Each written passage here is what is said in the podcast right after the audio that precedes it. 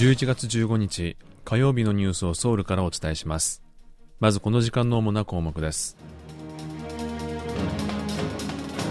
ユン・ソンニョル大統領と中国の習近平国家主席による首脳会談が15日の夕方開かれます。韓中首脳会談が開かれるのはおよそ3年ぶりです。アメリカのバイデン大統領と中国の習近平国家主席が初めて対面での首脳会談を開きました。バイデン大統領が北韓問題の打開に中国の役割を要請したのに対し習主席は明確な立場は示しませんでした。イテウォンの転倒事故の犠牲者についてネットメディアが遺族の同意を得ずに実名を公開し批判が相次いでいます。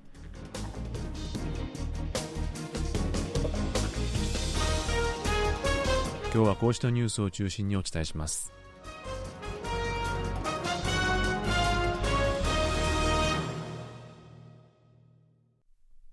ユン・ソンニョル大統領と中国の習近平国家主席による首脳会談が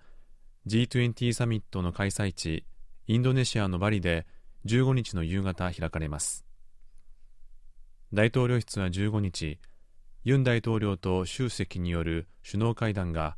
韓国時間の午後6時バリで開かれると明らかにしました。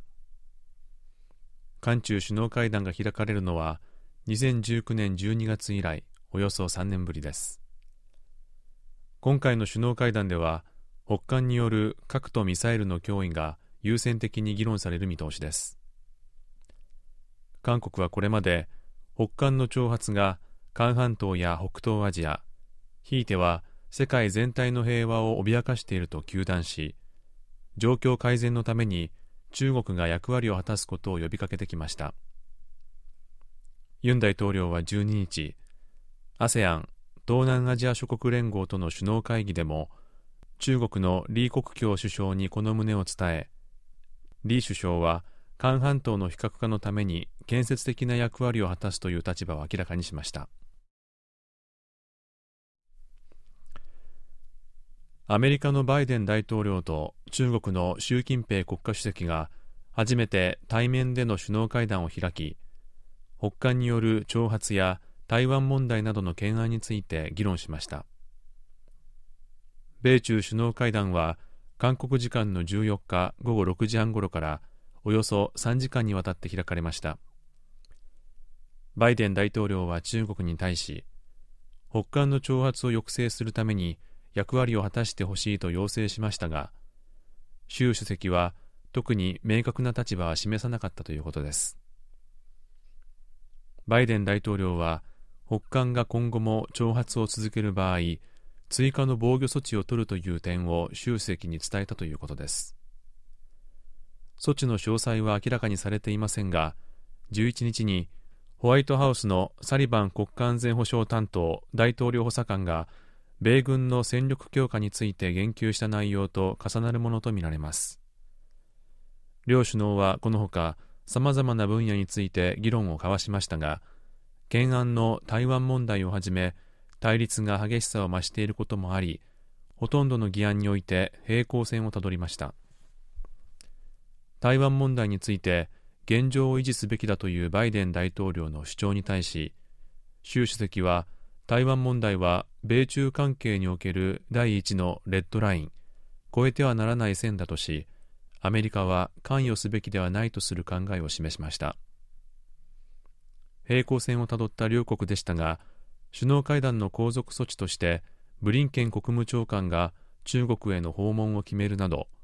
対立緩和の可能性は開かれているとの見方が出ています。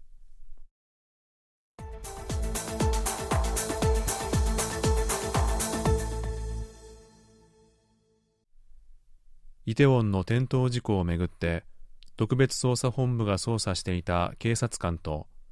事故後の安全関連業務を担当していたソウル市の職員が自殺したことを受けて現場の実務者に責任を転嫁しているという批判が高まっています。ハロウィーンの人出の危険性に関する事前の報告書を隠蔽した疑いが持たれていた四三警察署の情報係長は11日自宅で遺体で発見されました。同じ日ソウル市の安全支援課長も自宅で亡くなっているのが発見されました。立場の弱い現場の実務者ばかり捜査しているという批判が高まっていることを受け特別捜査本部は早急に捜査の範囲を拡大すると明らかにしました。15日には報告書の削除を指示した疑いが持たれている四山警察署の情報課長を出頭させました。特別捜査本部が被疑者の出頭を命じたのは今回が初めてです。イテウォンの転倒事故の犠牲者についてあるネットメディアが遺族の同意を得ずに実名を公開しました。このメディアは本当の意味での追悼をするためだと説明していますが批判が相次いでいます。15日に送還を控えていたこのメディアは14日イテウォン転倒事故で亡くなった158人のうち155人の実名をホームページで公開しました。このメディアは犠牲者たちを匿名の陰に隠し問題を矮小化しようとしているとして本当の意味での追悼と責任追及に貢献するためには名前だけでも公開する必要があると主張しています。さらに同意を得なかったのは遺族団体がなかったためだと説明しました。弁護士団体民主社会のための弁護士の集まりはトラウマを負っている遺族に対する取り返しのつかない権利侵害だとして公開停止を求めました。また与党国民の力は実名公開について言論の自由ではなく暴力的かつ非道な行為だと批判しました。さらに実名公開を主張してきた最大野党共に民主党も共犯だと批判しました。一方共に民主党のイ・ジェミョン代表はこの日国会で1時間半にわたって遺族らと非公開の懇談会を開きました。懇談会の後アン・ホヨン首席報道官は遺族のうち実名と写真が公開されきちんとした追悼が行われることを望む遺族が相当数いたと述べました。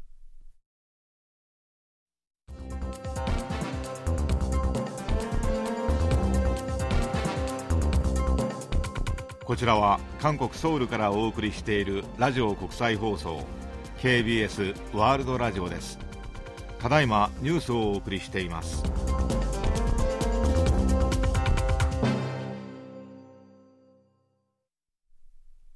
北韓の平安北とトンチャンリで新たな建造物が建設されている動きが捉えられたとアメリカのメディアが報じました。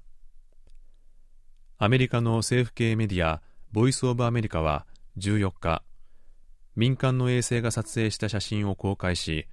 既存のエンジン試験台の南東200メートルの地点に新たな建造物が建設されていると明らかにしました。この建造物は長さが30メートルのコンクリートの土台に正方形の穴が10個あり観測施設か新しいエンジン試験台ではないかという分析が出ています。これに先立って金正恩国務委員長は3月トンチャンリの衛星発射場の再建と拡大を指示していて韓米の情報当局は北韓が偵察衛星だと主張している長距離ロケットを発射する可能性に注目しています。イギリスの公正取引委員会にあたる競争市場庁は14日大韓航空とアシアナ航空の合併について価格の上昇とサービスの低下を招く恐れがあるとして対応策の提出を求めました。現在ソウルとロンドンを結ぶ直行便は大韓航空とアシアナ航空の2社しか運営しておらず両社が合併する場合消費者の選択の幅が狭まってしまうのではないかという懸念が出ています。このため大韓航空は対応策を21日までにイギリスの競争市場庁に提出しなければなりません。その後競争市場庁は両社の合併を承認または追加の調査を課すかどうか28日までに決定する予定です。一方アメリカ法務省もまた今回の合併に関する審査結果を15日に発表する予定です。アメリカの審査結果は EU ヨーロッパ連合日本中国などの審査にも影響を与えるものとみられ注目が集まっています。以上イジンヒョンがお伝えしました。